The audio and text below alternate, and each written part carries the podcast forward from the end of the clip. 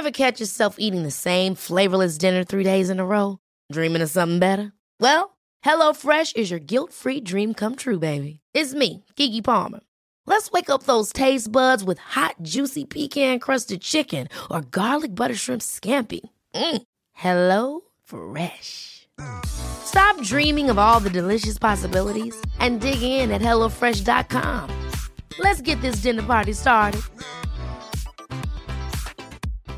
One size fits all seemed like a good idea for clothes Nice dress. Uh, it's a it's a t-shirt.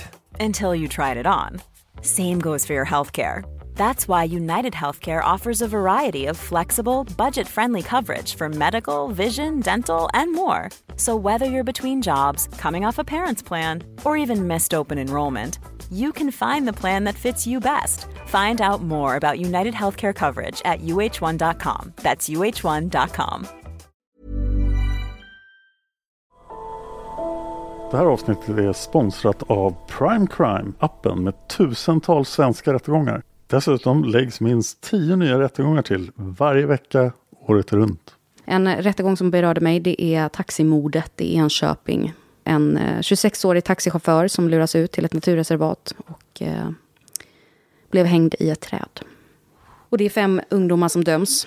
En 16-årig flicka och fyra unga bröder. En rättegång jag tyckte var väldigt fascinerande var föräldrar tvingade sin dotter att dricka ättika. Så otroligt galet. Prime Crime erbjuder även en tre dagars gratis provperiod. Och skulle du välja att bli prenumerant så erbjuder de antingen månadsbetalning för 99 kronor i månaden eller ett reducerat pris på två månader vid årsbetalning.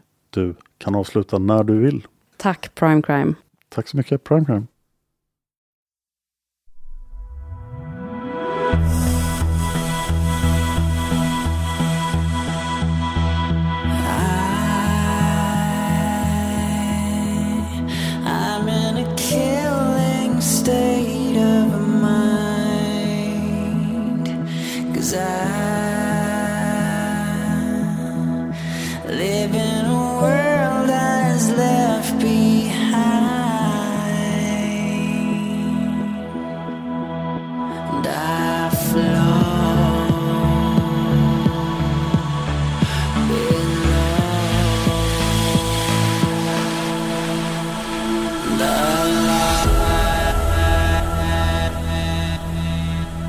Lyssnar på Mördarpodden. En podcast av Dan Hörning och Josefin Måhlén. Intro och bakgrundsmusik görs av Erik Segerstedt.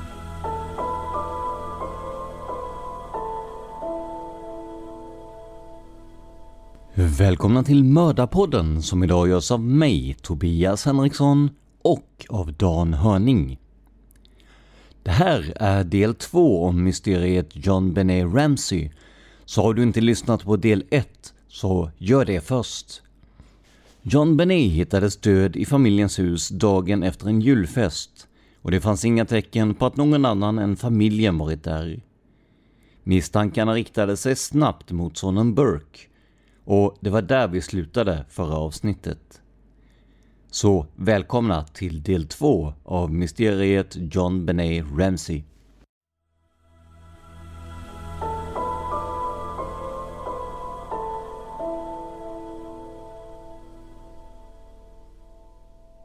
Något som är konstigt också förresten, det är att ingen i familjen ville kännas vid den här ficklampan efter att utredningen avslutas, den första utredningen då, utan om, om den nu inte hade varit ett misstänkt mordvapen, varför skulle man inte bara sagt att, ja men vi vill ha tillbaka den från bevisrummet liksom?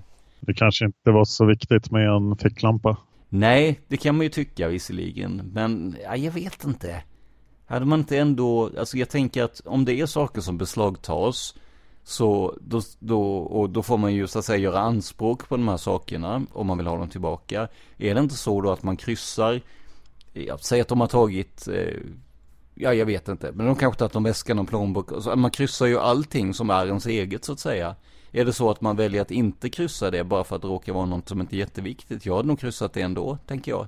Ficklampan var alltså inte officiellt mordvapnet. Ficklampan misstänks vara mordvapnet i den utredning som eh, eh, The Case of John Benet Ramsey då med tidigare FBI-agenter gör. Vid själva, så att säga, i den, i den första utredningen så var det ju den här strypskadorna som man eh, förmodade var dödsorsaken helt enkelt. Men man tog ju uppenbarligen den här eh, ficklampan i beslag redan i första utredningen då. Eh, oklart varför, men eh, man hade väl sett, som jag förstod det, att det fanns ett slag mot huvudet, men det var inte det som var dödsorsaken helt enkelt. Vilket då eh, doktor Werner Spitz i, eh, i den här nya utredningen eller nya genomgången då eh, tycker att det är helt enkelt det är ficklampan som, som dödade henne. För att strypskadorna hade inte tillräcklig kraft för att eh, ha ihjäl henne helt enkelt. Och just Werner Spitz då, han är ju, han är inte dum i huvudet på det sättet. Alltså för han var ju bland annat med och granskade obduktionen av John F Kennedy. Så att eh, det är ju, det är ju duktiga snubbar de har med att göra här helt enkelt. Så att eh, så, så, långt får man ju en tanke om att det kanske möjligen är så att det skulle kunna, kunna finnas en mördare innanför husets fyra väggar helt enkelt. Om inte som sagt någon har haft en osannolik tur och lyckats med det här då. Någonting som är märkligt med att familjen lät sig inte förhöras av polisen strax efter mordet. De sa sig vara för nedbrutna för det. Och det kan man ju förstå givetvis. Det, det måste vara fruktansvärt att förlora sin, sin lilla stjärna i familjen. Liksom sin, den här glada, positiva med barnet då.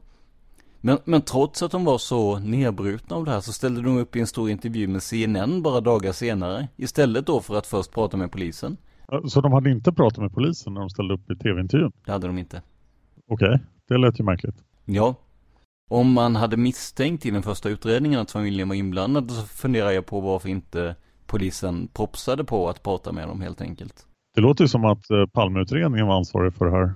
Ja, lite så faktiskt. Alltså de, de springer väl runt i huset också där. Det, det, går ju en massa timmar innan de hittar kroppen. Precis. Och då har de väl hunnit förstöra en massa, massa bevis. Ja, precis. Vi vet ju inte exakt när John Benet dog. Och där, därmed vet vi inte heller hur mycket de har kunnat städa undan innan så att säga. Men när polisen kommer dit så kommer ju också eh, eh, grannar och liknande dit som märker att någonting har hänt och försöker trösta och hjälpa helt enkelt. Vilket gör att du helt plötsligt har väldigt många personer eh, relativt okontrollerat i huset då som kan sprida DNA och fotavtryck som kan för all del mixtra med bevis och liknande.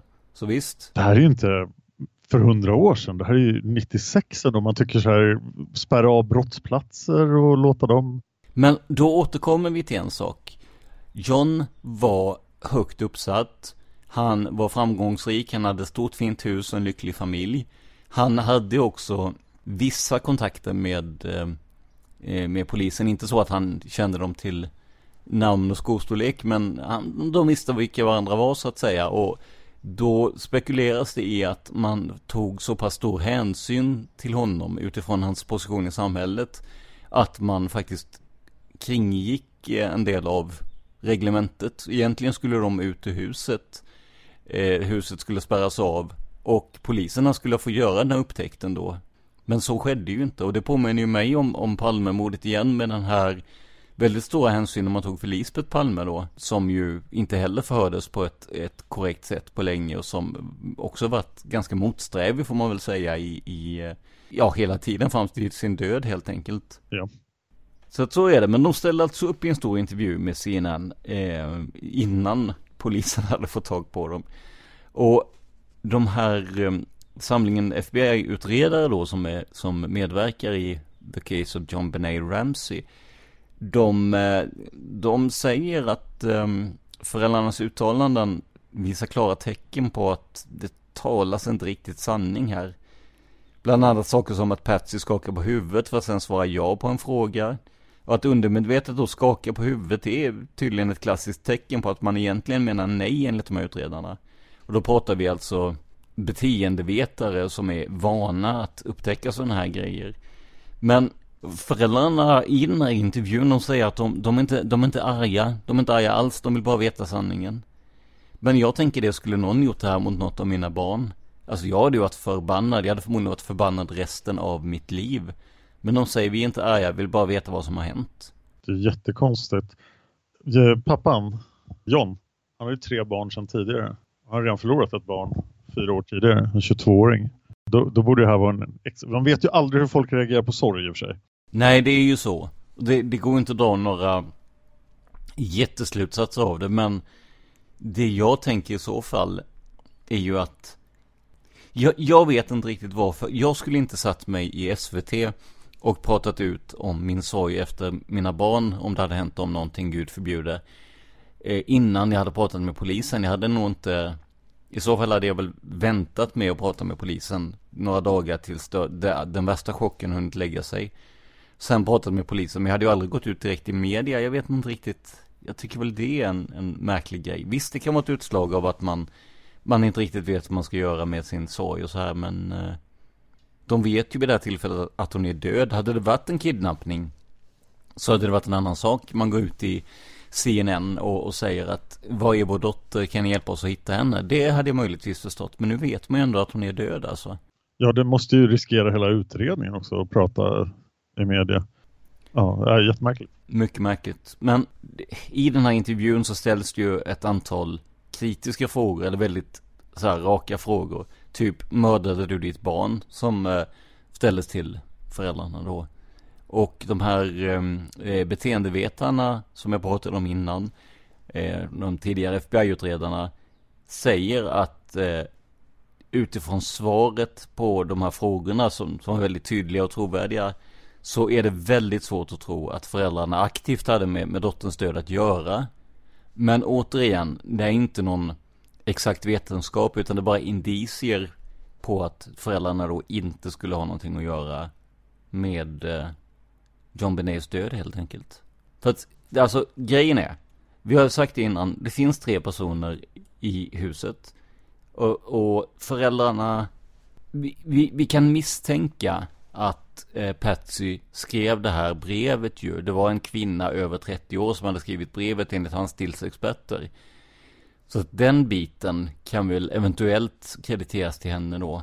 Men hon var ju den som hade störst eh, kontakt med John Benet. Hon eh, var den som hade de här eh, skönhetstävlingarna gemensamt med henne. Hon skulle ju aldrig skada sin dotter på något sätt. John hade ingen anledning till det överhuvudtaget heller. Det var den här lilla lyckliga familjen liksom. Då finns det ju, då finns det ju en person kvar i eh, det här sammanhanget och det är ju brorsan då helt enkelt. Då kan man ju fråga sig om eh, brodern då som var nio år vid tillfället om jag inte minns fel skulle ha sinnesnärvaro eller de aggressionerna eller överhuvudtaget kunna göra någonting sånt alltså.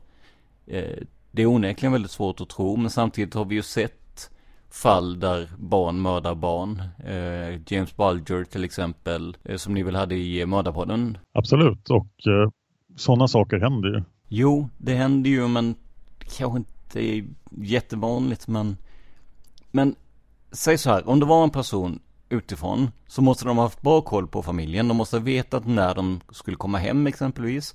De måste ha tagit sig in när alla sov. Därefter ska de ha skrivit ett långt brev till föräldrarna. Eh, sen ska man då också ha eh, paralyserat John Benet, troligen med en elpistol. Man hittade nämligen två röda märken eh, från vad man trodde var en elpistol på John Benets kropp vid obduktionen då. För att sedan döda henne. Eh, det känns faktiskt väldigt det känns väldigt svårt att komma utifrån och lyckas prestera det här faktiskt. Ja, det låter ju ovanligt.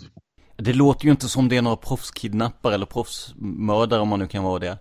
Utan det låter i så fall som att det är någon som på ett okänt sätt lyckas ta sig in och knappt vetat vad man har gjort helt enkelt.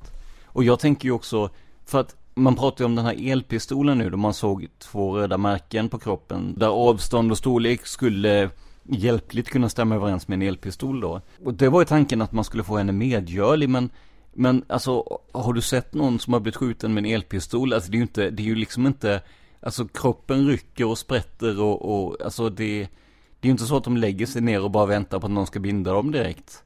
Alltså jag, nej jag vet inte. Nej det låter ju jättemärkligt. Ja men precis, adrenalinet skjuter i höjden, man vill bara därifrån liksom. Och, och jag menar, familjen borde ju hört skrik, de borde ju hört tumult. För jag sa ju det att det, det, just det här med en mördare utifrån, det ska ju inte funka då. Det, det är starka problem med den teorin i alla fall. För vi pratade ju om det här med ett trasigt fönster i källaren. Men som jag sa, när man tittar kring fönstret så ligger det damm på fönsterbrädet som skulle ha rörts upp av en inkräktare.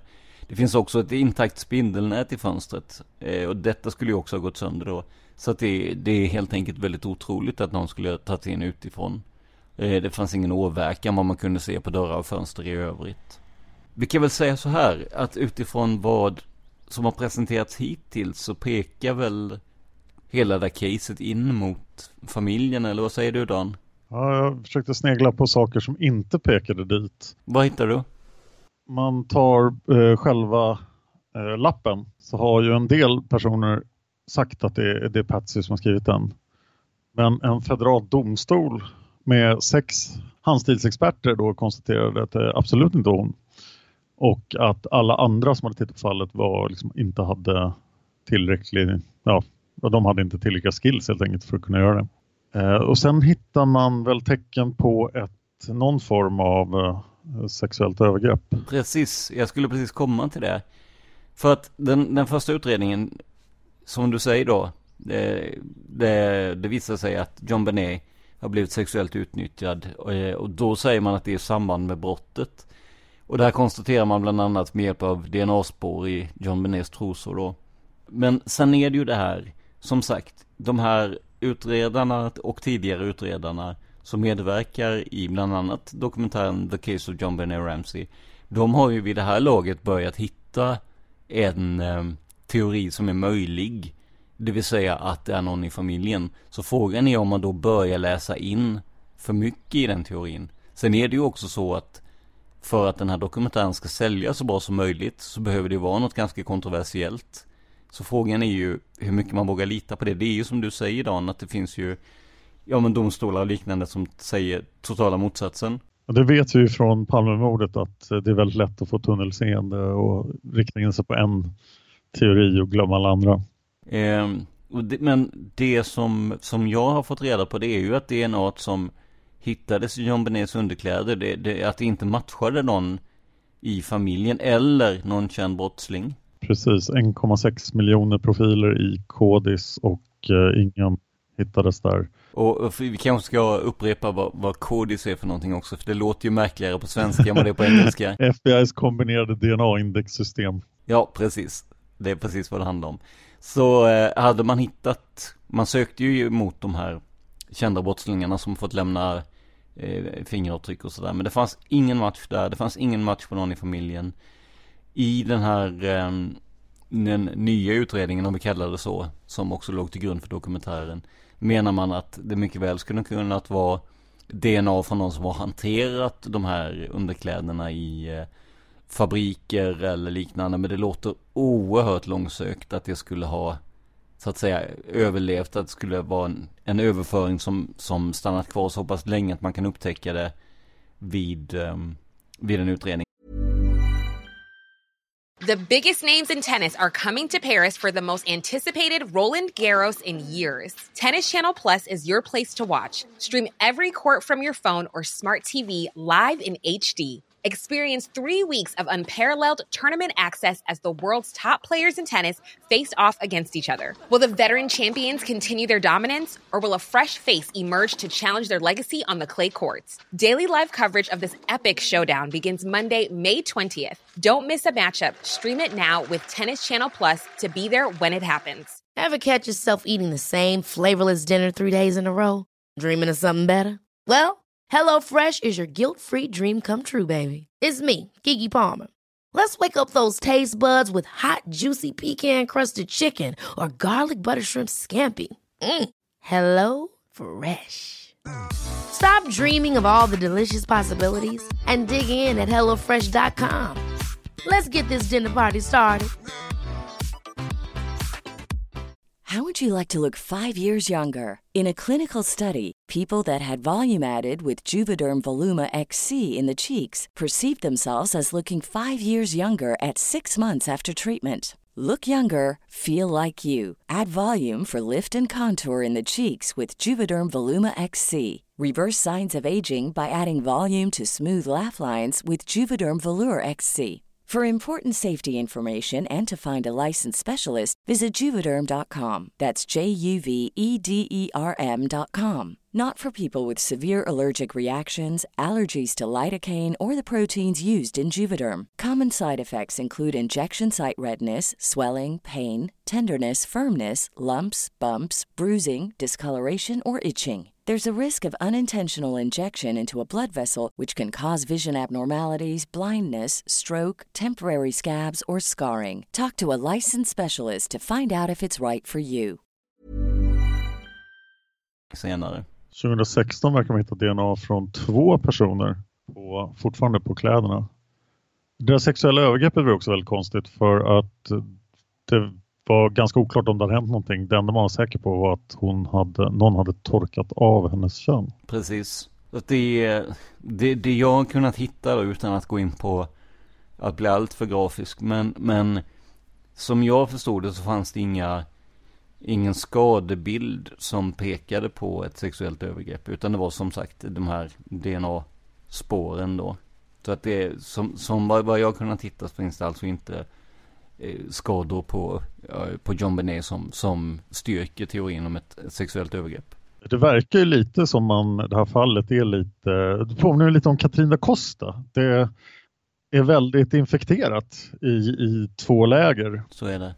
Jo, men det är ju det att man... Jag tror det har att göra med det här slutna rummet-mysteriet på något sätt. Eh, det finns inte så många personer som skulle kunna ha gjort det och då måste det vara någon av de personerna, alltså det vill säga föräldrarna eller brodern som har gjort det. Men då tänker man ju inte på att, alltså, det kan hända så mycket som man kanske inte riktigt har täckning för när man sitter och studerar eh, protokoll helt enkelt. Eh, och jag tror att det, jag tror att det blir, alltså man ska nog inte dra allt för fastställda slutsatser. Det skulle kunna vara någon som kommit utifrån, till exempel då, som avsatt de här eh, DNA-spåren. Men så här långt, vad känner du liksom? Ja, det låter ju onekligen på, på dig som att det är familjen. Ja, alltså det är ju, eh, det, det finns ju saker och ting som tyder på det. Så, så, men, men jag, när jag läste igenom det här först och, och gjorde research på det så var jag övertygad om att det var någon i familjen, absolut. Men eh, sen är det ju det också att man, man, man blir så fast i historien. Sen börjar man ju tänka på alla andra möjligheter. Hur man börjar, i alla fall jag tänkte ju på att det kanske inte är det mest rimliga att någon skulle ha ihjäl sin egen familjemedlem och så vidare. Eh, så att jag vet inte. Från början var jag nog ganska inne på att det skulle ha varit eh, en familjehistoria helt enkelt. Men eh, i dagsläget så har jag väldigt svårt att veta faktiskt. Det finns ju en massa utredare som har haft olika åsikter om det här fallet också. Men eh, i slutändan kanske det var så att John Benet fejkade sin död. För att komma undan. Nej, Och det var Palmemordet som var fejkat. Ja just det, det var så det var. Sorry. Har vi någon, eh, någon sammanfattning av de andra teorierna så att säga? Jag hittade en kille som, eh, som bekände mordet. Eh, Tänker du möjligen på John Mark Carr? Ja. Just det. Jo men det stämmer bra det. En, en eh, 41-åring eh, som dessutom eh, med tanke då på brottets natur hade det ganska olyckliga jobbet som lärare. Han arresterades i Thailand 2006 och han erkände då att han skulle ha mördat John Benet. Och, han sa att han hade drogat och eh, drogat henne, utsatt henne för sexuella handlingar då och av misstag dödat henne då. Men enligt CNN så säger de myndigheterna att de, de hittar ingen, ingen bevis alls som eh, länkar då John Mark Carr till, eh, ens till brottsplatsen.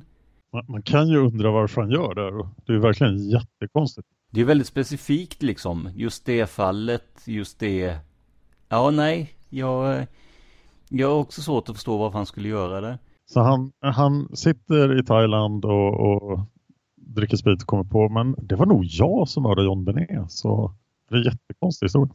Ytterst märklig, men återigen, det, det fallet som du och jag känner till väldigt, eller känner till mest om ska vi säga i alla fall, det är väl Palmemordet och där har vi också haft väldigt många märkliga personer som har, som har erkänt. Ja, det är ju oändligt många som har erkänt. I, om man tänker på det så är det ju faktiskt förvånande att det bara är John Mark Carr som har väckt uppmärksamhet med sin bekännelse här så i, när han erkände så har han ju bara tagit med detaljer som som, som folk redan kände till helt enkelt, som, som, som fanns i förundersökningar och liknande. Så han enligt eh, CNN så kommer han ju inte med några nya detaljer då. Eh, och, och, man hittar heller inga spår av droger i hennes kropp. Han sa att han hade drogat henne då. Och slutligen de här DNA, eh, DNA-resterna som fanns på underkläderna.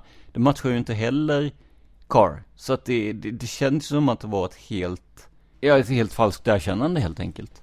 Och det kan ju förefalla obegripligt att falskt erkänna ett sånt här hemskt brott. Men det kanske inte går att förstå varför han gör det. Men vi vet ju att folk gör det. Absolut. Vad är det som, eh, går det att säga någonting om vad det är som driver folk att erkänna falskt då? Jag tror det finns massa olika faktorer som driver folk att erkänna falskt. En anledning kan ju vara, eh, en vanlig anledning är ju Eh, dåliga förhörstekniker. Men den här killen erkände ju innan han blev förhörd. Så är det. Jo, en av mina favoriter i den journalistiska världen är ju Hannes Råstam. Han är ju tyvärr numera avliden då, men han gjorde ju eh, en serie för, jag tror det var Uppdrag granskning eller om det hette Striptease på den tiden. Som hette Varför erkände de? Eh, om eh, ett gäng eh, ungdomar som falskligen anklagades för mordbrand. Och där eh, ett stort antal av dem erkände då. Och deras svar på varför de erkände trots att de visste att de inte hade gjort det var att polisen hade ju sagt till dem att om ni bara erkänner så får ni komma hem. Om ni bara erkänner så, så är det här avklarat sen så behöver ni inte tänka mer på det här utan ni kan lätta ert hjärta och så vidare. Då blir allting bra. Det var inte mer än så som behövdes för att de skulle erkänna ett väldigt grovt brott. Så att det, är, det kan ju vara en sån grej också. Men eh, om vi tänker på John Benet Ramsey här, det var inte så länge sedan det kom fram eh, en misstänkt person till, om vi tittar bort från familjen så att säga. Vem då? Gary Oliva. Eh, han ska ha sagt eh, till eh, sina vänner att döden var en olycka, men att han såg det hända. Eh, han är 54 år, Gary Oliva. Han är en välkänd pedofil vid eh, när den här artikeln skrevs som, eh, som jag citerar från, och det här var 2019, så satt han inne på ett eh, tio år långt fängelsestraff för innehav av barnpornografi, så var det. Och han säger då eh, till det Rolling Stone Magazine som har skrivit om det här, att jag har aldrig älskat någon som jag älskade John Benet. Eh, ändå hände det som hände och jag såg henne dö. Eh, och han har ju då skrivit till en tidigare klasskamrat som heter Michael Vale att det var en olycka, snälla tro på mig. Hon var inte alls som alla de andra barnen. Och när en sån person pratar om alla de andra barnen, då är det inte så svårt att förstå vad han tänker på heller tyvärr. Så att, eh, nej han menar att eh, John Benet verkligen förändrade honom, tog bort all ondska från honom.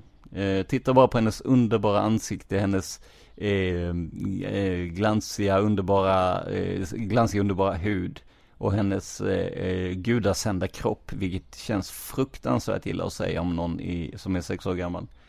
Han hade ju inte då, inte, Gary Oliva har inte heller kunnat styrkas, alltså till att vara i närheten av brottsplatsen, inte ens med de här DNA-metoderna då. Eh, men man har senare kommit fram till att det här, de här DNA-analyserna på honom då gjordes väl inte så himla bra. Eh, så att det skulle faktiskt kunna vara så att det har hanterats på ett felaktigt sätt. Men det vi skulle säga det, det här är bara en persons uttalande om att han skulle ha gjort det. Det finns inga tekniska bevis som på något sätt styrker det. Och som sagt, eh, han har suttit i fängelse i Colorado då, så att han, han befinner sig i närheten. Sen 2016. Utreds fallet fortfarande? När jag gjorde den eh, researchen kring det här eh, ursprungligen då så var det, eh, gick utredningen på, helt enkelt på, på sparlåga. Man hade inga tips att gå vidare med. Men om vi ska titta på, på, på eh, utredningen som sådan då, för det, det fanns ju inte, det gick inte att styrka att någon av de här personerna som har erkänt mordet har eh, faktiskt har utfört det då. Eh, och det finns ju inte ens tillräckligt för att bedriva en utredning om det i det här fallet. Så att eh, däremot så eh, hade man där uppe till Grand Jury, vad översätter vi det lämpligast med? Eh, det heter åtalsjury på svenska och det är ju den här mystiska konstruktionen som bara finns i USA och Liberia.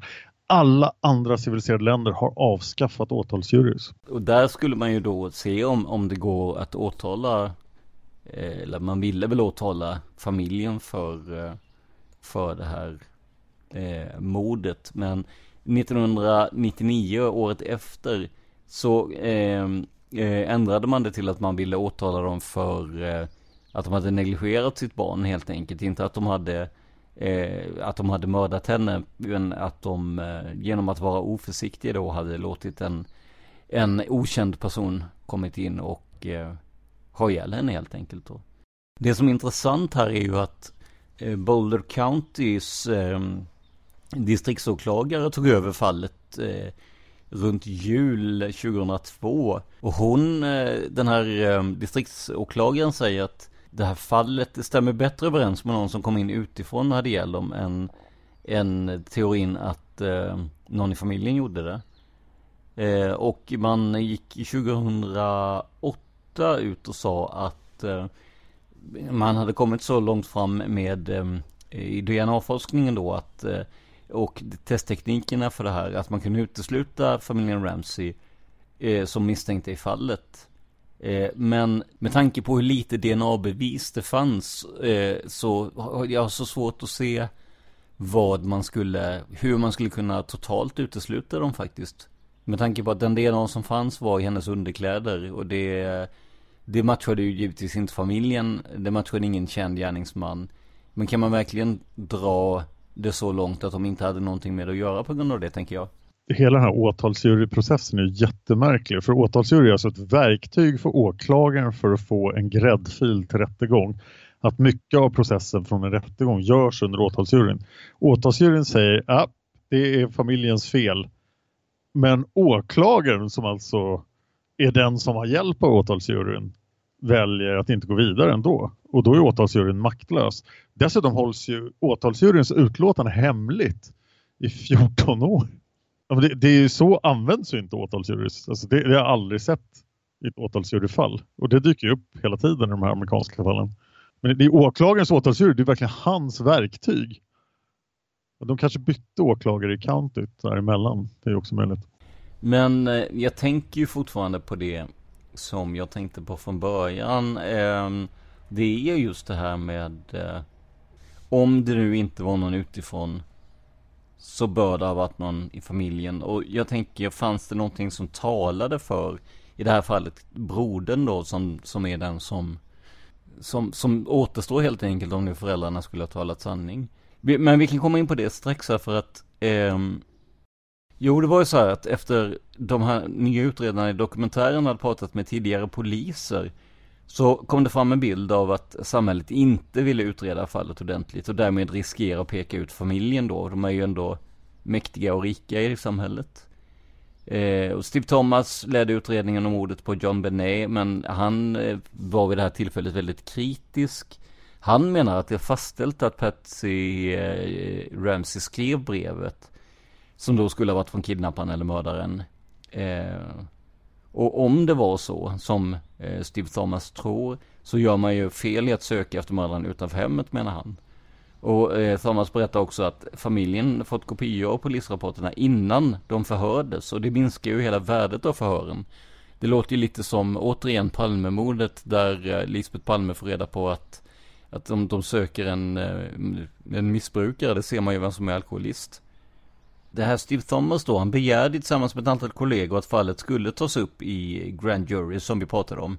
Och eh, svaret som han skulle ha fått då från distriktsåklagaren var att den här var tvungen att prata med sina kollegor för att citat, det här är ett politiskt beslut.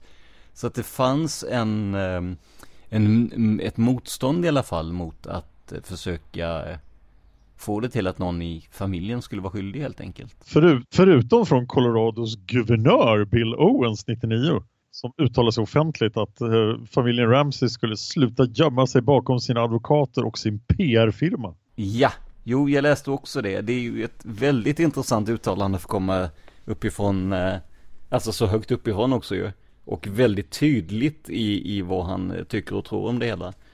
Det kan inte vara guvernörens jobb att uttala sig i rättssaker på det sättet. Nej, det låter inte rättssäkert för fem öre. Vi har ju sett nu under coronakrisen hur mycket makt guvernörerna har i delstaterna. Verkligen. Nej, det, det låter ytterst märkligt. Förmodligen ett uttryck för frustration och kanske ett sätt att, att säga till utredarna att det här måste vi titta noggrannare på. Men eh, det blir inte bra på det sättet, det blir det verkligen inte. Vad säger du, ska vi, eh, ska vi ta och kika lite på eh, Burke? Se om vi får någon uppfattning om honom i alla fall då? Det tycker jag. Alltså så här är det ju. På grund av, av hans låga ålder vid tillfället så hade man ju ingen rättslig möjlighet att åtala honom eller eh, man begränsades en del i sina utredningsmöjligheter också. Och det var ju nästan ingenting som talade för att han var skyldig när det här skedde. Mer än att föräldrarna sa att han sov när han egentligen var vaken. Men med tiden kom det ju fram saker som satte Burkes liv i ett helt annat ljus. Eh, han eh, ska ha uppvisat våldsamma tendenser eh, innan. Han har slagit John Benet med golfklubba strax under ögat bara veckor innan det här hände då. Eh, man konstaterade också att Burke smetat bajs på godis som tillhörde hans syster. Och smetat bajs i sin systers sovrum. Eh, vilket ju kanske inte, det känns inte helt eh, vanligt om vi uttrycker oss så. Gud vilken jobbig storebror. Ja, men jag tänker också att det här, som jag tänker så går det ju också utanför det här vanliga, en, en, ett syskon som inte tycker om ett annat syskon. Det här är ju ganska raffinerade saker ändå, eller så. Golfklubban var ju inte så raffinerat, men onekligen extremt. Smeta bajs på godis låter ju som att då bara går man där och planerar och så väntar man på att hon ska ta den här godisbiten och upptäcka att det är bajs på det liksom. Eh, nej, jag, det känns väldigt The biggest names in tennis are coming to Paris for the most anticipated Roland Garros in years. Tennis Channel Plus is your place to watch. Stream every court from your phone or smart TV live in HD. Experience three weeks of unparalleled tournament access as the world's top players in tennis face off against each other. Will the veteran champions continue their dominance, or will a fresh face emerge to challenge their legacy on the clay courts? Daily live coverage of this epic showdown begins Monday, May 20th. Don't miss a matchup. Stream it now with Tennis Channel Plus to be there when it happens. Planning for your next trip? Elevate your travel style with Quince. Quince has all the jet setting essentials you'll want for your next getaway, like European linen, premium luggage options, buttery soft Italian leather bags, and so much more. And it's all priced at 50 to 80% less than similar brands. Plus, Quince only works with factories that use safe and ethical manufacturing practices. Pack your bags with high-quality essentials you'll be wearing for vacations to come with Quince. Go to quince.com slash trip for free shipping and 365-day returns. Ever catch yourself eating the same flavorless dinner three days in a row? Dreaming of something better? Well, HelloFresh is your guilt-free dream come true, baby. It's me, Kiki Palmer. Let's wake up those taste buds with hot, juicy pecan-crusted chicken or garlic butter shrimp scampi. Mm. Hello Fresh. Stop dreaming of all the delicious possibilities and dig in at HelloFresh.com. Let's get this dinner party started.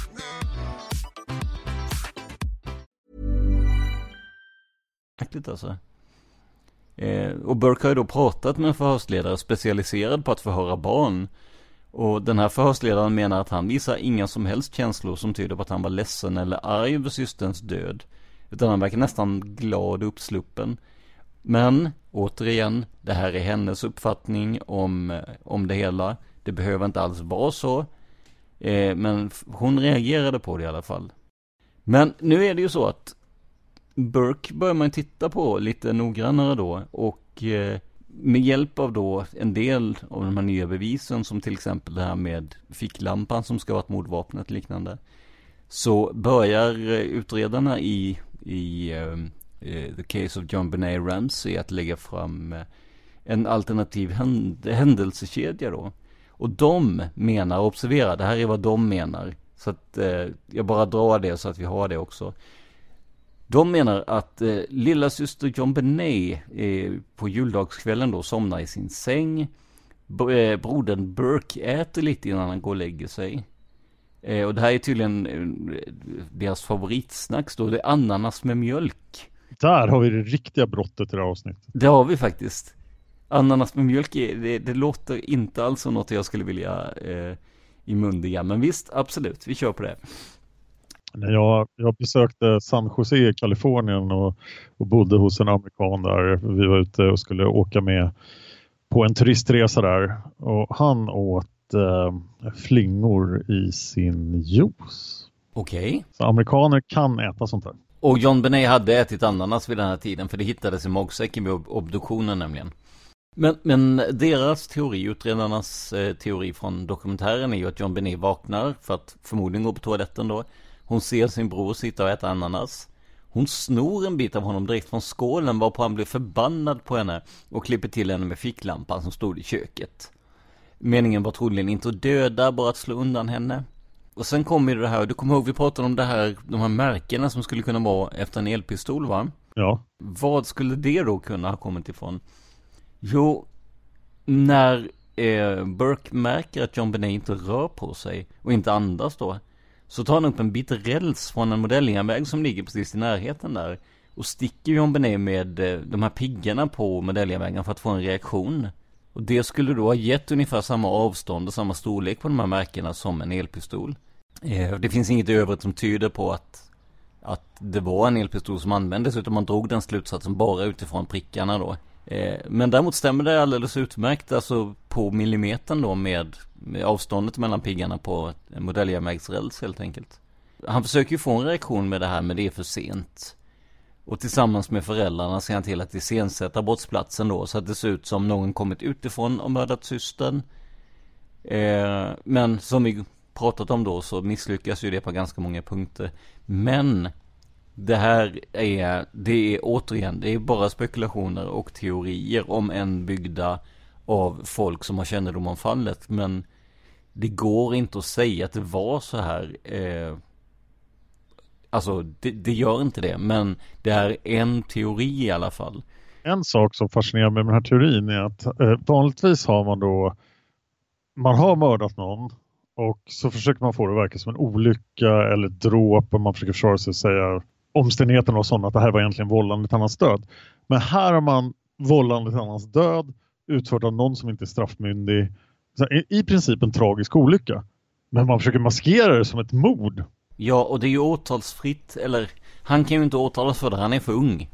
Så att det hade ju gått att säga, jag råkade ha ihjäl min syster och det hade inte, det enda som hade som hade hänt var väl att det hade blivit ett socialt stigma om man säger så givetvis. Men, men han hade ju inte fått någon rättslig påföljd för det. Så att hela den här grejen med att maskera det, om det nu var han, känns väldigt, eh, ja, onödig helt enkelt. Kan man tänka sig att de eh, föräldrarna fick panik och började göra konstiga grejer som att skriva det här eh, brevet och sen när det väl nästa dag då så var liksom redan maskinen i rullning och de kunde inte ta tillbaka det. Och då hade de ju plötsligt begått en massa brott.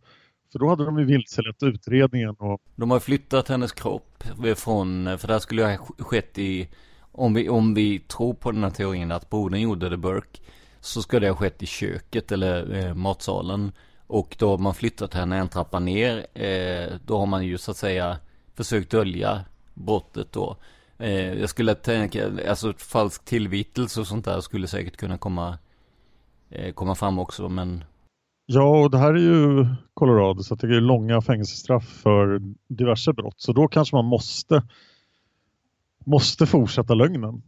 Men alltså grejen är, alltså det här får ju Det här får ju ett efterspel igen så att säga. För att Burke känner ju att det är inte så jäkla kul att bli utpekad som mördare i en, en, en stor seriös dokumentär gjord av, av före detta FBI-agenter då. Så att han stämmer ju CBS som eh, producerade do dokumentären på 750 miljoner dollar. Oj! För han kände att han blev utpekad som en mördare. Det är, alltså dokumentären och de här experternas, eh, eh, alltså deras mening var att peka på en teori, att inte att peka ut någon som mördare, men han tolkade det som att han blev utpekad som mördare. Och vi ska ju säga det att även om dokumentären givetvis är gjord i, delvis i underhållningssyfte och sådär, så är det ju några av eh, landets skickligaste utredare som sitter där tillsammans och ska försöka komma fram till vad som egentligen har hänt. Så att det, alltså, jag tror ändå att man kan lägga, jag tror att deras kunskap ska vi inte behöva betvivla. Sen slutsatserna kan man givetvis prata om, men, eh, men i alla fall, 750 miljoner eh, dollar vill han ha från CBS som producerade dokumentären. Fick han det? Nej, eller det vet vi inte för den gjordes upp i godo. Detaljerna är inte närmare kända. Åh, så väldigt amerikanskt. Ja, det är väldigt amerikanskt och det jag tycker ju i, i journalistiskt syfte i alla fall så vill man gärna veta vad som hände med det där. Jag tycker att det borde vara offentlig handling, men det är det ju inte tyvärr. För att säga att han har fått eh, ett antal hundra miljoner dollar så kan man ju misstänka att de vet att de har gjort fel, men de tjänar mer på att eh, sända dokumentären än eh, vad de behöver betala ut till honom så att säga. Jag tror också att en vanlig strategi i sådana här fall är att begära eh, löjligt stora summor för att sen få en liten summa i alla fall som man får någonting. Någonting som eh, som möjligen skulle kunna tala för den här Eh, brodern då är att en, om en vuxen person hade råkat ha ihjäl någon eller att det hade skett en olycka eller så, så hade man ringt eh, larmcentralen direkt och här verkar det som att man har gjort en väldig massa saker innan man ringde larmcentralen, vilket då möjligen skulle kunna tyda på att ett barn inte är lika bekvämt eller snabbt med att ringa till larmcentralen helt enkelt.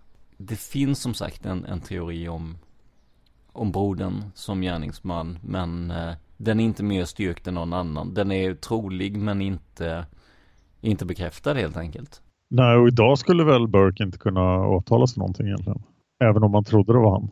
Även om man trodde det var han så nej, med tanke på dels med tanke på hans ålder vid, eh, vid tillfället.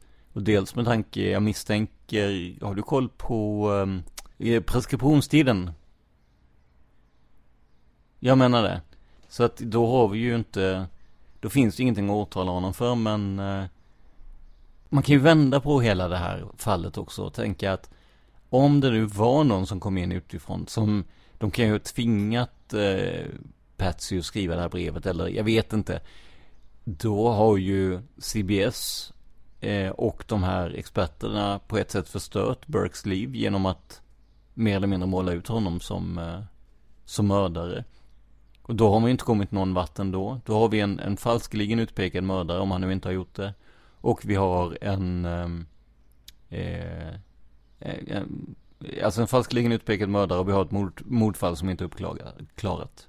Ja, jag känner mig inte mycket klokare nu. Patsy går inte heller att åtala för hon dog 2006. Det stämmer bra det. Jag hade fel på hennes ålder förut. Hon var ju 40 när John Benet dog.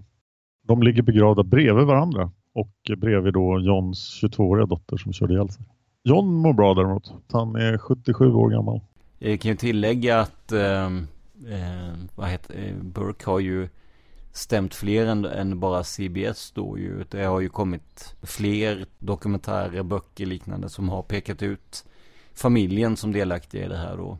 Så att eh, han, eh, han fortsätter ju att hävda att han har ingenting med det här att göra. Familjen har ingenting med det att göra. Nej, även om det var han så har han ju fått uh, ett livstidsstraff här på något sätt. Att han, uh, han är förföljd av det här fallet. Han är 33 år idag. Och då är frågan om det är rimligt att han ska ställas till svars för vad han gjorde när han var nio. Nej, det, det, det är ju inte rimligt varken i rätt, eh, rättsstrafflig bemärkelse eller i någon slags moralisk bemärkelse. Det är det ju inte.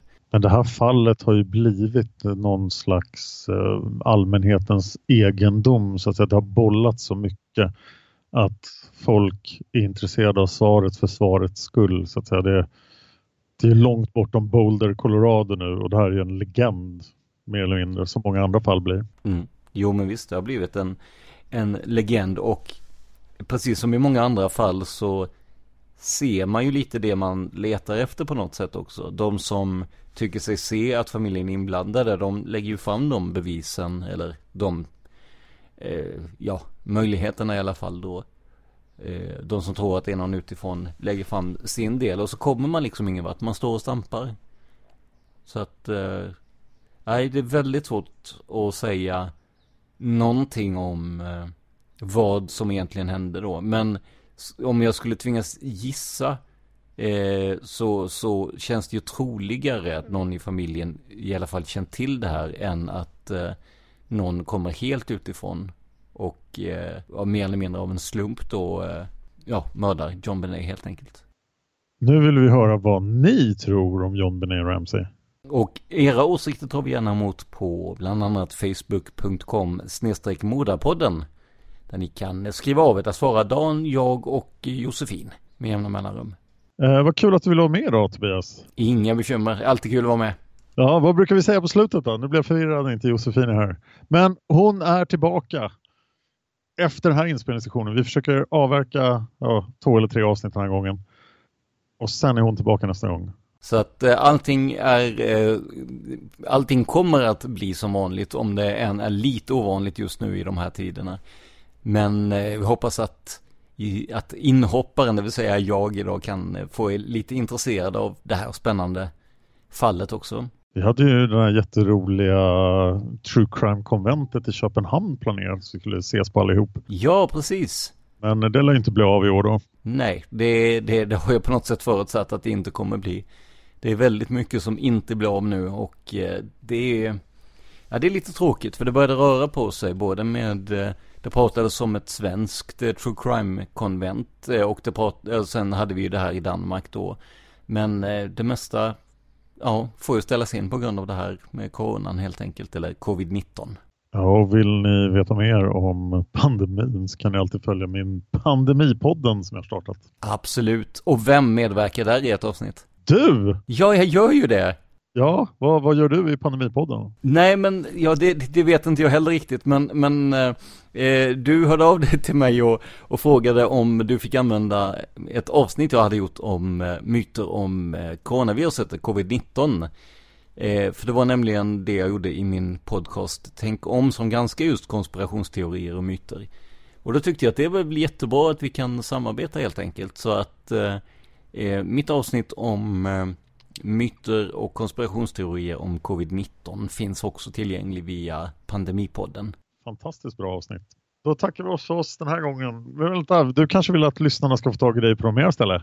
Ja, det, det lättaste sättet att få tag på mig är via eh, Facebook där ni kan gå in på facebook.com prsmedia.se Det är mitt företagsnamn PRS Media då. Där svarar jag på frågor och diskuterar mina olika projekt. Jag finns också på Instagram under företagsnamnet PRS Media, ett ord, små bokstäver får ni gärna gilla, gilla, jag på säga, gilla mina eh, ganska eh, få foton jag lägger ut och, eh, och komma med kommentarer och liknande. Och var folk når dig, det vet de redan eller? Ja, jag heter Dan Hörning då, så jag är lätt att hitta på, speciellt på Twitter och Instagram, där jag försöker ha alla mina projekt. Och eh, just nu i då eh, karantänstudion så, så har jag återupplivat lite gamla poddar och sådär. Så just nu driver jag 14 olika poddar. Men det kommer jag trappa ner på när jag, har, när jag får komma ut i den vanliga världen igen. När vaccinet finns och när pandemin är ett minne blott. Vi, vi ser fram emot detta. Tack för idag. Hej då.